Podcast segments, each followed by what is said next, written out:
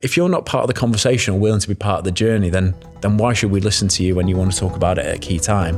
Warning this podcast may include hard hitting truths, shocking revelations, and outrageous social secrets. You won't see your life in the same light after this, but if you're ready to face the reality of an always online world, keep listening. This week on the Social Minds podcast, we were joined by Rich Johnson, who is the head of sport here at the Social Chain Group. Uh, we wanted to find out from him how brands should be looking to engage the next generation of sports fans. Yeah, Rich is a massive football fan, a massive Blackburn fan, but he's a fan of all sports and he uh, pays a lot of attention to what's going on in, say, Formula One and golf. So we sort of sat down, grilled him about the, the way that brands are sort of lashing onto causes and using emotion and who's doing it well, who's not doing it so well. So it's a really, really interesting talk. Um, I'm about to do a bit of a football pun. Basically, can you help us score a goal and get in the back of the net by leaving a review on, say, iTunes or wherever you're listening to this podcast and have the capability to do so because it's a massive help still. Um, and we'd love to know what you think of the podcast so far. Thank you. You are obviously a massive Blackburn Rovers fan, but you're also a massive sports fan of all sports, I think it's fair to say. What would you say it means to be a fan in 2018 today? Yeah, yeah. Don't like the uh, the Blackburn fandom uh, you know, influence uh, any anything I'm going to say. Yeah, I think it's never.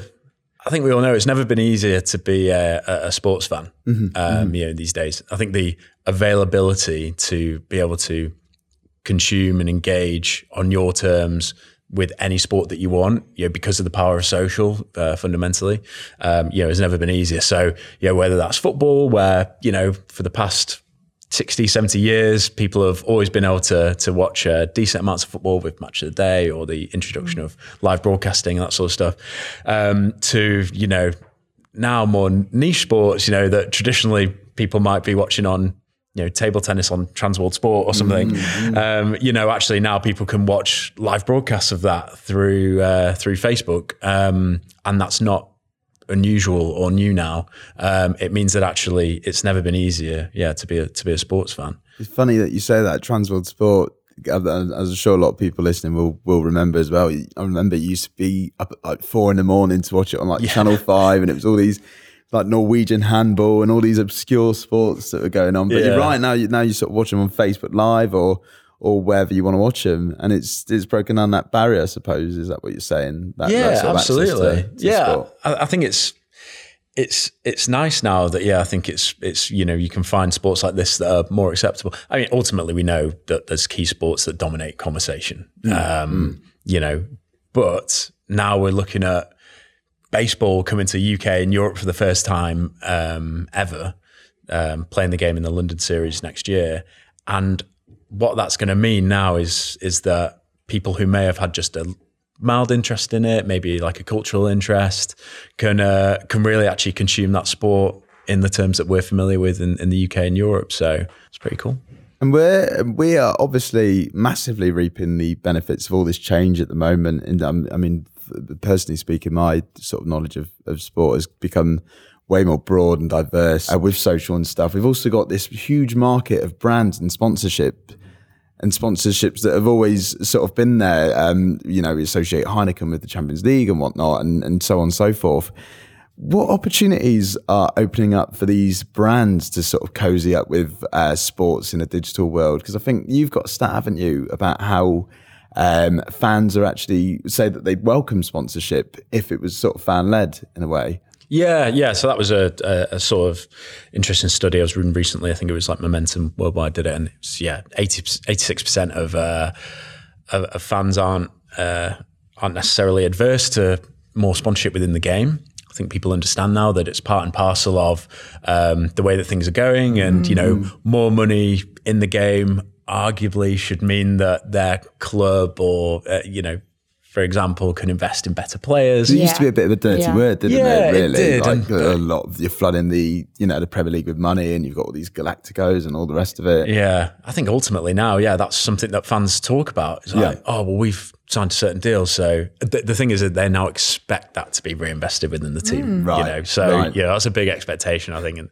been a frustration of many a club over many years, I think. But yeah, that's it. So you know, fans are are not adverse to having more sponsors in the game, according. But I think it was eighty three percent um, of fans actually um, didn't think that sponsors cared about them. Really? which is really interesting because so you know I love I'm very passionate about sponsorship love sponsorship. You know that's what I did at Manchester United. And very lucky to sort of start my career doing that and then uh, moved on to New Balance and was sort of on the more on the brand side of things versus rights holders. Now I'm lucky that I get to get involved in conversations but as an you know as an agency and publisher. Um, but when you're you know sat and we're strategizing sponsorship that's usually the starting point for most sponsorships is okay well we want to talk to the fans. Hmm.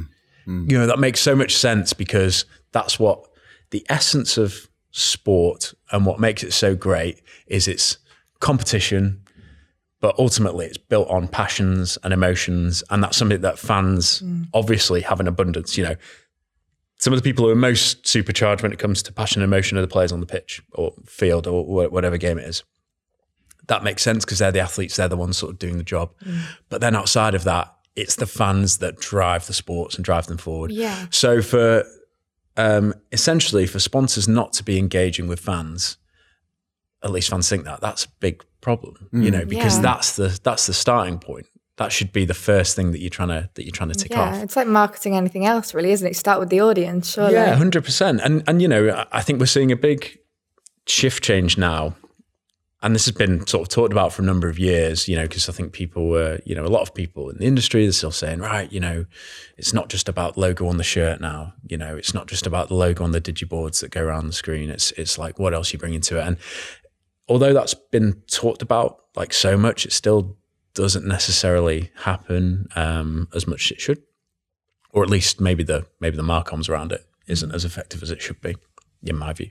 You know, so I think you know, kind of summarising that, it's it's you know, in the past there's been this relevance through sponsorship through association with the club, um, whereas now you know what we're seeing, and particularly in terms of some of the research that I've been trying to do on new generation uh, uh, audiences and fans, is that they want and brands should strive for relevance through um, you know a, a meaningful cause and a real um, reason to be associated with um, with a certain club um, or you know uh, entity. So for fans these days, a logo on a shirt isn't enough anymore. Well, oh yeah, no, absolutely not. I mean, yeah, as much as that's a great tick box because we're getting X many millions of pounds each year. Um, I think there's so much more that can be done, and I think when you see it, you know, done right, it's it's really great and it can be super effective. Um, but yeah, I think still we see it done wrong in a number of ways. And, and obviously, you'll you'll know our, us millennials and Gen Zs and, and what have you as being a, a fickle bunch, you could Yeah. say at times. Also, older fans, and particularly when it comes to the conversation around cause marketing, Yeah. is, is what so what you know piggybacking onto a cause uh, to you know spread exposure or or whatever. And sometimes it works well, sometimes it works. It doesn't work Yeah. well. What what you have you got a few examples of times that it hasn't worked well, especially over the last few years in sport Yeah. you've sort of seen. I think like I think that's exactly it. I mean, you know, my view on how we should be um, engaging with next gen fans is, um, and this is you know through sponsorship, but I think also a lot of applications to social. You know what we do and always what we're thinking about is so uh, so much social focus. So a lot of these learnings are so applicable across kind of both areas. But you know, so I've I've been thinking about it in three ways. Um, you know, developing meaningful, you know, kind of brand connections and and, and engagements. Um, you know, again, so important, and that should always be the starting point um, for how you're engaging with fans. Um, you know, looking at things around the experience economy. You know, we know with millennials and and you know Gen Z or next gen, um, they value that over um, perhaps material goods. And again, that's backed by evidence, but I think we see it in terms of the Instagram culture. Um, and then, yeah, more cause based um, marketing. So really like kind of backing a key cause. Um, I think, yeah, I think there's some really good examples of it done well and perhaps done not so well. I think I think you're right. Fans are a really fickle bunch and they see through it. And I think one thing that they do really see through is when brands maybe just jump on something for a moment in time. Mm. They're not, not authentic. Yeah, not authentic. And you know, they're not part of why. You know, if you're not part of the conversation or willing to be part of the journey, then then why should we listen to you when you want to talk about it at a key time? Yeah. I, I think of one of the examples that you know I considered again not great in this area, and it was quite just before the World Cup, it got a lot of press coverage. Was um, you know Mastercard? They're not an official World Cup sponsor, but that's okay. That's the you know not many people can afford to be, and they already sponsor the Champions League, so they're obviously finding ways to cut through. So uh, they said, right, we're going to give away ten thousand meals. Um, you know, every time Neymar or Messi score a goal, uh, 10,000 meals to, um, you know, underprivileged kids or in poverty and that sort of stuff. Mm. And instantly, you know, you saw it and everyone, it was shared around the office and I was like, oh. Do you know what that reminds me of? there was sort of a wave of tweets a couple of months ago. People faced backlash for a similar reason where it was like 10,000 retweets and I'll donate this much to charity. Yeah. And people were like, if you want to donate to charity, just do it. Exactly. Why do you need the vanity metric to sit mm. alongside it? Like, yeah. because it's obvious that you're trying to gain something from it. It's the only reason it's happening. Yeah, exactly. And and I think like the, the, there's a couple of things about that, that that, that really annoyed me. I mean, not just that it was distasteful because of that reason, mm. um, because it is. You know, we're gonna base what we do on these two players, mm. yeah, two people who clearly need it. Yeah, like um, the hungry kids only get food if they score. So come on, lads. Yeah, I know, really, really mad.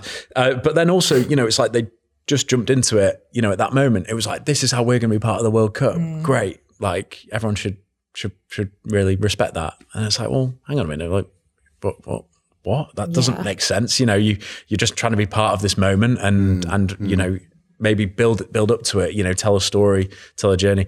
Don't the, the fundamental basics of it, um, basics of the campaign was problematic, but mm. you know, at least try and tell tell that story a little bit more. Um, I think the good example was a similar thing, but just in a nice, slightly nicer spin, which was like Auto Trader and the way that they really backed the England team. So they said we're going to give away a car every time England score, but you know, again, the same mechanic as such, but just slightly different. It was saying we're really we believe in the team. We're mm. back in the team. They even made jokes out of it when we beat Panama six one because they were like, you know, again on Twitter saying, "Oh, our finance." you know, director's going to be gutted. He's like because they were telling us to pull the campaigns. Yeah, they've given away hundreds of thousand pounds worth of cars, um, but that gave them personality and tone, and it really gave people a reason to go. Oh, you know what? Like Auto Trader are they're part of this experience. Yeah. You know, they are part of this countrywide experience. And then they ended up putting on the um, Big live showing of the yeah. England Croatia game. Yeah. Yeah. yeah. Which no one else was willing to do. And again, that just really showed, I think they got caught up in it so much and was like, right, we're yeah, we're part of this. Um, so that was great. Really nice example. Nice when it happens organically. Yeah, yeah. You know, um, I think hats off to them because they they really got that right. Um, although they probably spent a lot of money on cars. Yeah, probably. and, that, and that for the brand is obviously exposure, and for the fans, uh, what you're talking about is there's now that symbiotic relationship, and you and you look for stuff like this, and you think, right, this this uh, brand is helping me to be a fan. Essentially, it seems. Yeah. So a bit like ne- the next time England games are coming round, you know, Auto Trader getting involved in that conversation, I don't think will seem so unusual. No, no. because You're- they managed to get it quite right. Well, So- fans will sort of remember all like the good vibes around the last time and be like, well, they helped to enhance um, that experience Yeah, for them yeah, the last time definitely. round. So next time, like, they maybe look forward to seeing what they do next, if anything. Yeah. I think um we saw a few years ago as well, a really nice example where like, you know, there was a reason for meaning in a sponsorship. It was like um sort of Virgin, they've uh, partnered up with Football Supporters Federation who were campaigning that, you know, twenty pound was the maximum you should be paying for an away ticket because you know away fans who are the most dedicated fans were just getting fleeced left, right, and centre. Um, and you know they subsidise those tickets for a season. It's a really nice cause. You know that's actually given a direct impact back to the most dedicated football fans in the country. Yeah. Um, and again, it's it's like yeah, again, I'm sure it costs them a lot of money, but but you know, anyway, the the the traditional ratio of what you should spend on a sponsorship um, and then activate it is two to one. Mm. That's in the past. Now they're saying it's it's reached three to one for the first time. Um, so you know, when you consider it doesn't always happen. You know, if you're sponsoring Manchester United for 20 million pounds a year, are you going to spend 40 million pounds on activation? Probably not. Mm. But you know, but again, that's you know, it's it's obviously people spend huge and you've got to spend huge amounts of money to activate them effectively so even when you take something like that where the cost to entry was probably quite low for virgin um, the cost to activate was probably a lot higher but mm. um, you know i'm sure the impact or i hope the impact they saw of that was really beneficial for them as a brand with um, just curious with obviously such a high cost does this limit um, these kind of opportunities to smaller brands in a way or is it only like big label brands that can realistically get involved? Depends what scale you're going at. I think, you know, I think again, you take someone like uh, Auto Trader who, um, you know, are obviously already a well-known brand within the UK because of the service that they offer, but you know, they didn't have to be an official sponsor to be able to engage with fans. Yeah. Do you, do you know what I mean? So it's like yeah. they don't have they don't have to do that. We prime example, you know, self plug and promotion, but um, you know, full time Devils part of our publishing network and the, all all our publishers, you know, Sport from the Football Republic, you know, we engage with fans effectively. That means that the barriers to entry are lower than the more traditional routes that used to exist. And yeah. this is the same for all sports publishers mm. these days. Mm. Um, yeah, so full time Devils, number one Manchester United fan channel, the place to go to engage with, uh, you know, a Manchester United community on social outside of United. You know, that is so highly engaged that it's a fantastic place where where you know kind of brands can get involved. Yeah.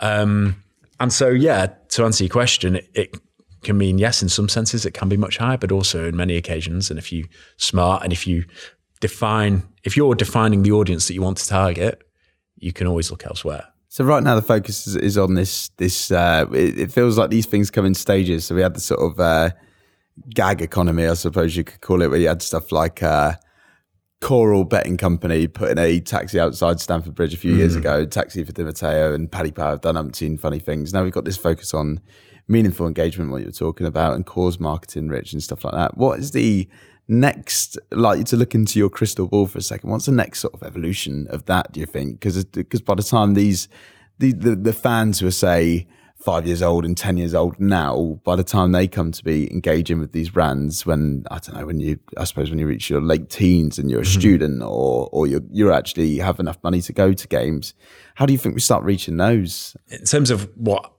I really believe that's, you know, has been lacking a little bit in the past and that certainly for us and our approach, and that's through uh, the publishers that we own and also some of the approach to, you know, um, work that we do as an agency you know, really doubling down and focusing on emotion mm. and mm. not in like a not overcomplicating it. You know, I think like and not saying it more than it is, but you know, like I said before, fans and sports at its very essence is, you know, really developed in emotion. Yeah, it might be, you know, joy and entertainment, ideally, most of the time. Maybe not for a Blackburn fan or a Sunderland fan. fan. yeah. or an Arsenal, or an Arsenal fan. fan yeah. Um, you know, but yeah, it could be sadness at other times. There could be, uh, you know, obviously tension and uh, all these kind of range of, of different emotions and feelings that you can have around sport. Focusing on that and essentially looking at, you know, for us when we're looking at piece of content or campaigns, um, how we approach a new season, it's going what emotion is this actually pulling out. Mm. You know, mm. and if we're not doing that, then are we really talking to sports fans? Yeah, mm. you know, then they, they, they're passive in a sense, but you know, fans are, and and maybe when it comes to content and sponsorship, it it can be oversaturated at times. Mm. But if you pull out and talk to key emotions, then that's the fundamental thing. That's what gets people excited and mm. and you know me as a sports fan that's is definitely a personal opinion but yeah. you know i'm going to pay attention to something if it triggers an emotion yeah mm. i think that's got a lot of parallels within social as well you know how how we as an agency you know you guys do a great job with our internal marketing but make people stop you know stop mm. scrolling and go huh yeah i even think I like, like when it's done well it can make people who weren't necessarily the biggest sports fans in the world. It can turn them into fans if um, if they're getting that sort of. Uh, all the time, like look at what happened with the World Cup or the it's coming home yeah, stuff. Like, I've, I've never didn't seen that many people who don't normally care or watch football, Yeah. um, get so into it just because of what was going on on Twitter. Yeah, well, it was. Yeah, it goes without saying. Everyone was excited. Everyone was getting, you know, the hair stand up on the back of their neck. I'm just think about it now. I'm like, oh, Yeah, I know. should have come home. but yeah, um, but yeah, I think there's so many examples of that. You know, where you know people can go to sport. You know, I'm not a huge. Uh, yeah, cricket fan as a as a as a sport that I would constantly consume, but you know, went to England India 2020 actually during the World Cup, and you know, you come out of it just energized because of what's going on. You know, it's not just on the pitch, but it's off it. And that's because you've got this, um, you know, overload of senses and emotions around it. Um, and, you know, the group I was with, which is like my girlfriend, a few other friends, and it's like, you know, everyone felt it. So, um, you know, for me, that's a really key thing um, that I think is important in engaging with next generation. Again, just thinking about emotions. If it's kids, you want it to be joy, don't you? You want them to be constantly feeling joy about the game and uh, whatever game it is. Perfect example. Again, this is a, a, a bit of a shameless plug, but the um, Sky Bet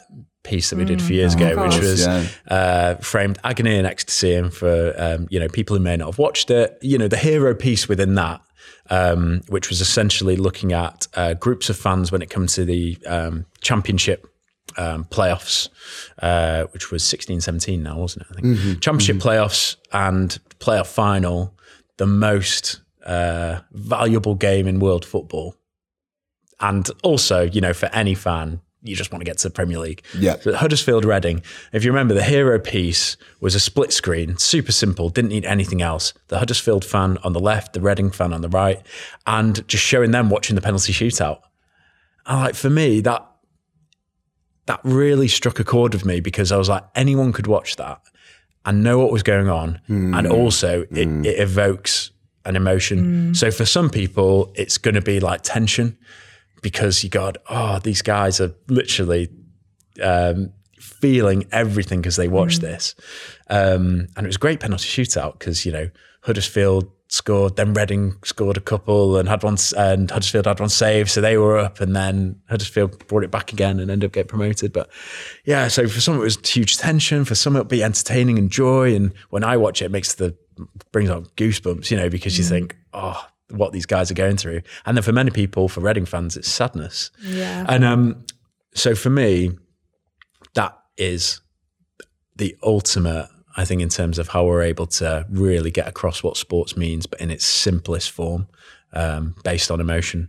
So, yeah, as you hear, I'm quite like passionate about making sure that everything we do, we are we are triggering something. And al- Yeah. and also with that, you you, you mentioned that emotion, and I, I feel like we really hit gold with this because, uh, especially talking to you, I think we quickly established that although Adidas, I think, were the main sponsors of the World Cup, we very quickly found out that Nike had kind of won the World Cup. Even people who didn't know that Nike, uh, who, who people thought that Nike were, say, an official sponsor of the World Cup through the stuff they were doing with England, through France, through Croatia, this whole idea of belief. Yeah. And I remember I watched the video after, as soon as France won the World Cup, I watched the video about, oh, it wasn't one uh, here. It was one, you know, on the mean streets of Paris, in these places, in Montmartre, on, on all of this. And it was, Yeah. uh, Yeah.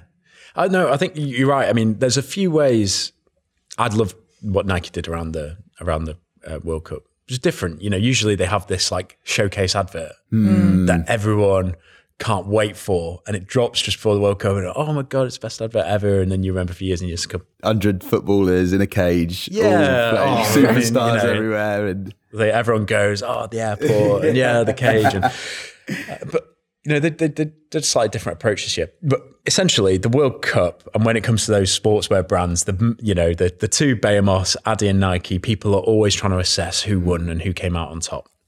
There's a few ways in which people do that. Firstly, it's who's got the most teams in the World Cup and who's got the most players wearing boots.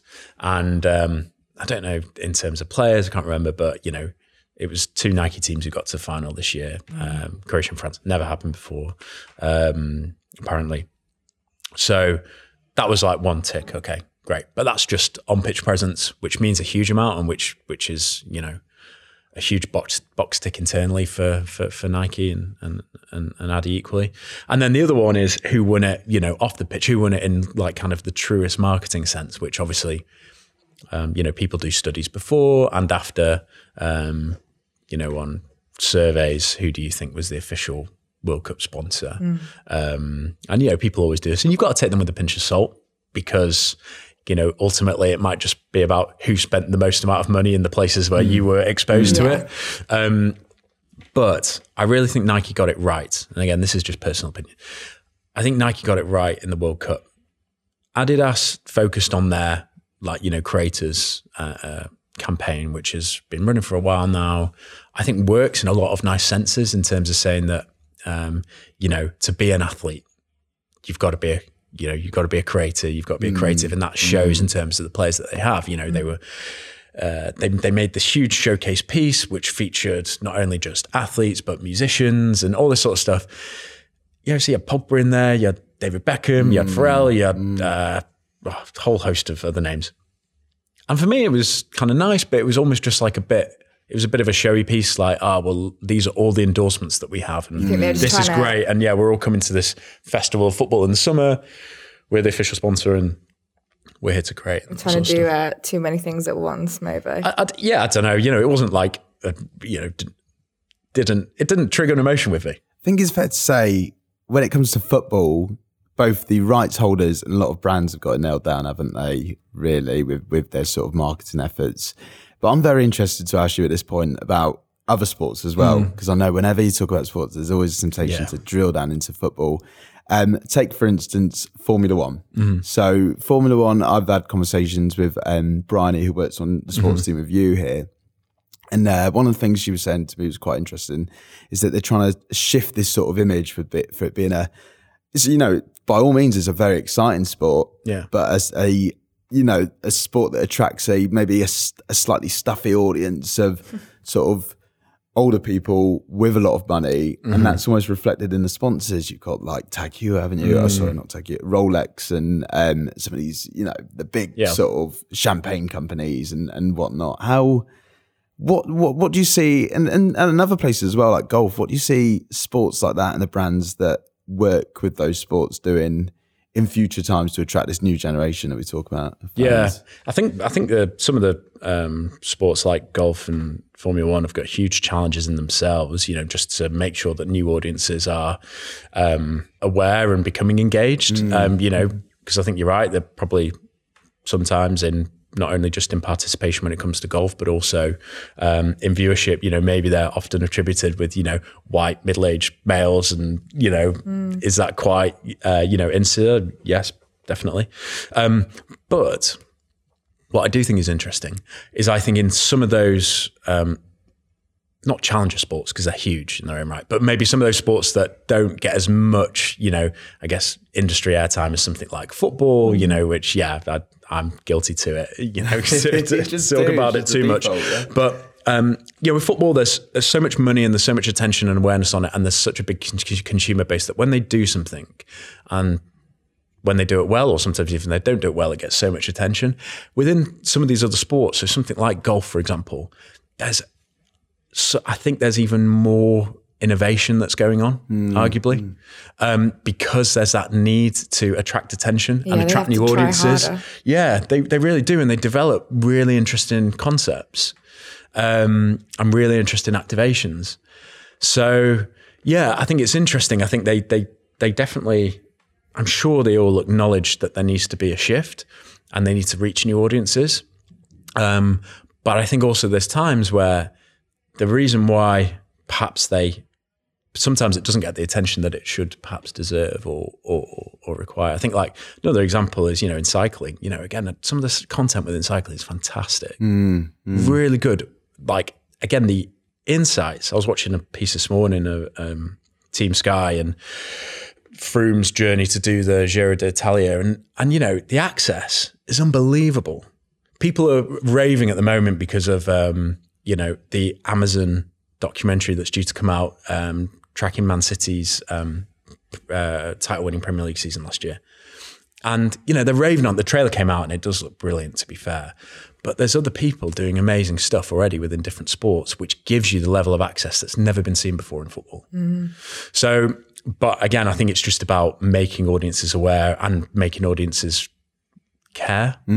So, Formula One's an interesting one because you've had Formula E come along, who have changed the game for them, and I think done done a great job of being a mixing up a sport. Uh, making it competitive, making it interesting, and giving fans a voice.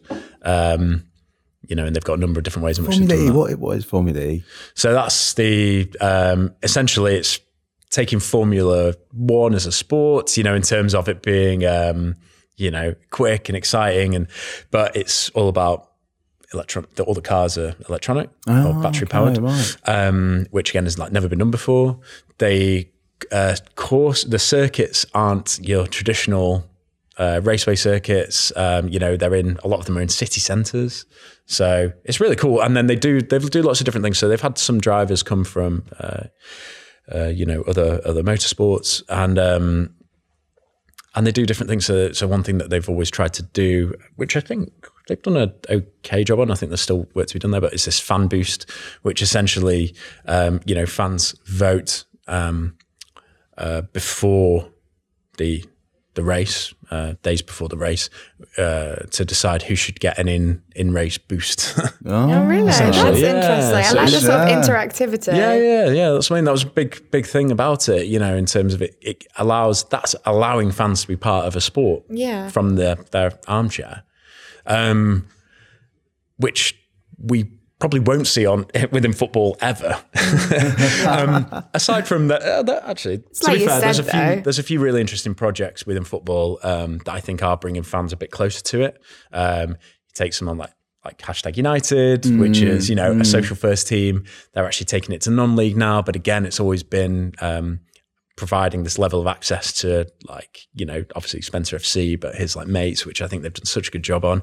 There's also um, United London who do actually allow the fans to pick their team or help pick their team. You know they which again is really cool, like innovative concept. But to see that at the highest level Yeah. is really cool. Um, so yeah, I think it's interesting.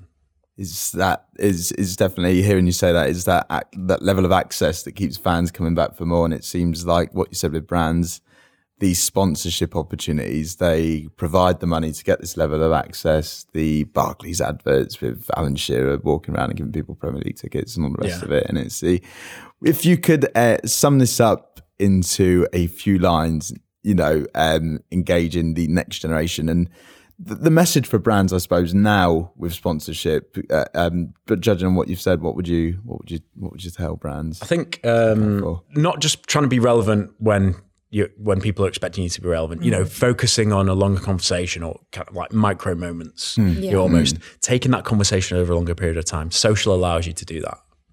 Um, relevance through you know kind of key causes and brand messaging, not just through association. Um, I would say, you know, there's so many great opportunities to really make an impact within sport, and and um, that's the way brands are going to win. Again, tapping into key emotions, and I'd also, yeah, not just focusing on kind of vanity metrics, um, which I think has been again is a bit of a shift in social. You know, engagement is so important, but engaging with fans and making a difference in terms of their consumption and viewing experience, I think is super important. Um, not just looking at the views and the numbers and the vanity metrics that that might just traditionally be associated within um, engaging next gen fans or sponsorship. Actually, trying to do it in the right way, and make a difference.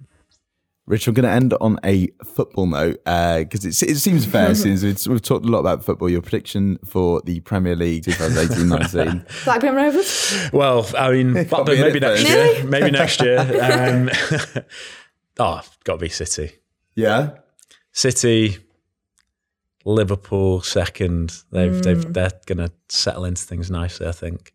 The unfortunate thing about this podcast is that someone could listen to it Hopefully. yeah, in a few months' time and realise that I'm totally wrong. But I'm sure that I don't think that'll be. Yeah, I don't think it's going to take a The, genius. the to- hope, hope, hope for the Gunners. Champions League spot. No. Sorry. no, I'm Uh, uh, right, cut. We'll yeah. end it there then. maybe. oh, fabulous. Thank you, Rich. Well, yeah, thank you for coming on. Thanks. Yeah, yeah, it's Enjoyed this episode? A like, a share, or a quick review will enable us to bring you hard hitting truths and outrageous social secrets every week. This has been the Social Minds Podcast with Theo, Eve, and music by Pierre Flass.